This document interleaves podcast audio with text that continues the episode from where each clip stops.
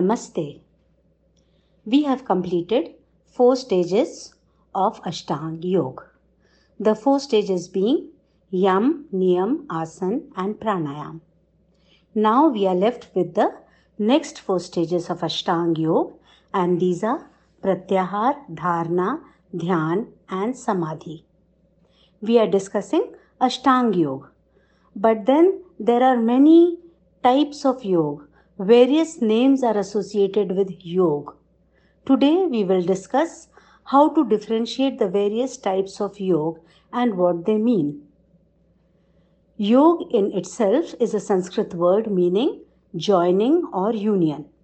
Like simple arithmetic, by yoga we mean addition. 1 plus 1 is equal to 2. Or you can say 1 yoga 1 is equal to 2. So, to give more sense and understanding as to in which reference we are using the word yog, we add or affix a name with the word yog to explain it. When yogis talk about yog, they mean joining or union with the supreme power. Ashtang Yoga means eight staged yoga. The aim being to learn how to handle ourselves in the society, to handle our health, and overall well being.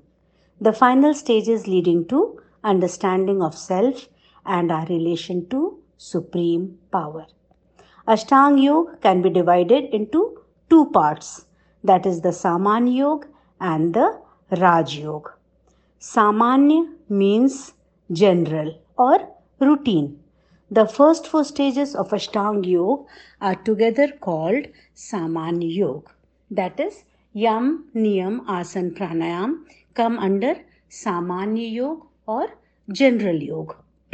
to recollect, Yam, that is the first stage of Ashtanga Yoga, guides us how to conduct ourselves in the society by following Ahimsa, that is non-violence, Satya, that is truthfulness, Ashteya, non stealing, Brahmacharya, the pure way of life. Brahmacharya, though roughly translated in reference to sex, it is actually meaning much more. We should fulfill our responsibility and duties in the world with respect to care and always with awareness. It is made up of two words Brahma and Acharya. Brahma means the supreme power, and Acharya means to behave like. So, Brahmacharya is to conduct ourselves always with the awareness of and in realization of the supreme power or Brahman. And the fifth yam is aparigraha, that is, non accumulation of excessive possession, meaning to be free, carry less burden, letting go, it relates to material, mental, emotional, all types of burden. Learn to let go. The next stage of Ashtanga Yoga is Niyam. And Niyam are the five principles you follow for self betterment, for self benefit. These are Shauch, that is cleanliness, purity of body and mind, Santosh, that is contentment, you may possess mines of gold and precious stones, but inner discontent destroys all happiness. Contentment is the greatest wealth. The third niyam is tap, meaning self discipline. When we encounter adversities, obstacles, we should stand firm, continue with patience and perseverance. That is the key to success, and that is tap. And the fourth niyam is Swadhyay, self study, study of good books, good scriptures, also study of self. Keep reflecting and improving self. And the fifth niyam is Ishwar Pranidhan, meaning having faith in the supreme power, do good and be good with pure devotion. And the third stage of Ashtanga Yoga, that is Asana these are, as we know, postural exercises to maintain a healthy body. And the fourth stage is pranayam. These are as we know, breathing exercises for improved metabolism and increased energy level.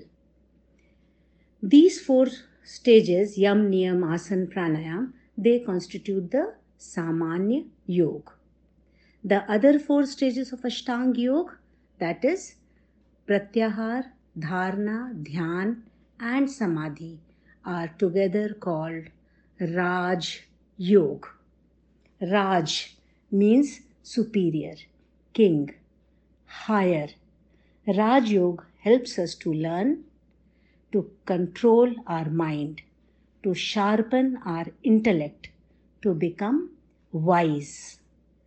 Raj Yoga leads us towards self realization and spiritual upliftment. With Raj Yoga, we reach state of blissfulness and permanent happiness. We have completed our discussion on Samanya Yoga, and with the next discussion, we will start Raj Yoga, that is the next four stages of Ashtanga Yoga. But before that, today, let us also get familiar with a few other types of yoga so that when we come across these various yoga names, we do not get confused and we understand them. You may have come across words like mantra yoga, jap yoga, lay yoga. Mantra yoga is chanting of some sacred mantras repeatedly with concentration to attain union with supreme power. Mantra is a science in itself. Many powerful mantras, when they are recited, they bring about substantial change in our inner self as well as external environment. The energy created by the sound waves of these mantras bring about effective positive changes. Then there is Jap Yoga. When we repeatedly recite a particular name of God or Om, the universal word, with piety and purity, continuously realizing the presence of the Supreme Power, it is Jap Yoga. This is also a way to concentrate and meditate. Then there is Lay Yoga. This term is used when a person is always, always feeling the presence of Supreme Power. Wherever one is, whatever one is doing, you just live and dwell, always feeling the presence of Supreme Power. Similarly, there is a term Hatha Yoga. Hatha Yoga is the term used to describe Asan, Pranayam, and Hast Mudras together. So these three together are called Hatha Yoga. Now, there are four paths or four ways to attain the highest levels of spirituality. The ancient rishis have explained about four ways to attain the spiritual upliftment to achieve the state of complete bliss. These four ways are called the four marg or the four paths or the four yog. These are Karma Yoga, Bhakti Yoga, Jnana and Raj Yoga. So these are basically the four yog or four paths for spiritual upliftment. In very short, we will understand about them. So the first is Karma Yoga. Karma Yoga is one of the roads to spiritual upliftment. Karma means deed or action, your doing, your work. Karma Yoga states that when all our actions are done selflessly for the good of others, without attachment to the result of one's action, this leads to spiritual upliftment. So, Karma Yoga is doing your duty at your best without any involvement of ego or attachment and without expectation of reward. In other words, you serve others as a way of serving God. In all your actions, you realize God. This is Karma Yoga. Then the second is Gyan Yoga. This is the path of knowledge to attain the highest level of spiritualism. Gyan means knowledge, and it is through constant seeking of knowledge, self study, interacting with wise man, associating with spiritual gurus. You question your identity, the presence of supreme power, and seek answers. One begins by reading scripture and listening to wise men, but slowly the knowledge ultimately flows from within, leading to enlightenment and realization of the ultimate truth. Then the third path is Bhakti Yoga. Bhakti Yoga is the path of devotion to the supreme power. In this path, one has a focused, loving devotion towards a personalized form of God. One is filled with loving fondness and adoration for a particular deity. Bhakti is a Sanskrit word and it means to adore or to worship. It is emotional devotionalism to a personal God or to a spiritual idea. Scriptures describe nine forms of bhakti. We will not go into the details. Bhakti Yoga is devotion in various emotional ways. And then there is the fourth marg, that is the Raj Yoga. Raj Yoga is the part of Ashtang Yoga also. The last four stages of Ashtang Yoga comprise the Raj Yoga, the Raj Yoga path of spiritual upliftment.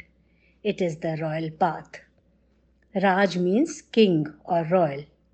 As a king maintains control over his kingdom, so can we maintain control over our own kingdom, that is the vast territory of our mind.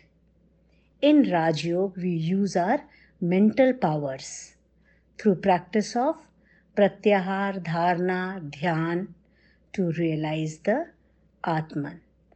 Rajyog is the path of self discipline, control of senses, control of mind under supervision of intellect developing the highest levels of concentration with control over thought process is Raj Yoga. The whole process of Raj Yoga helps us to realize the ultimate truth that fills us with permanent bliss. So, from next discussion, we move on the path of Raj Yoga the last four stages of Ashtang Yoga and we will start with Pratyahar. Till then, Om. Thank you.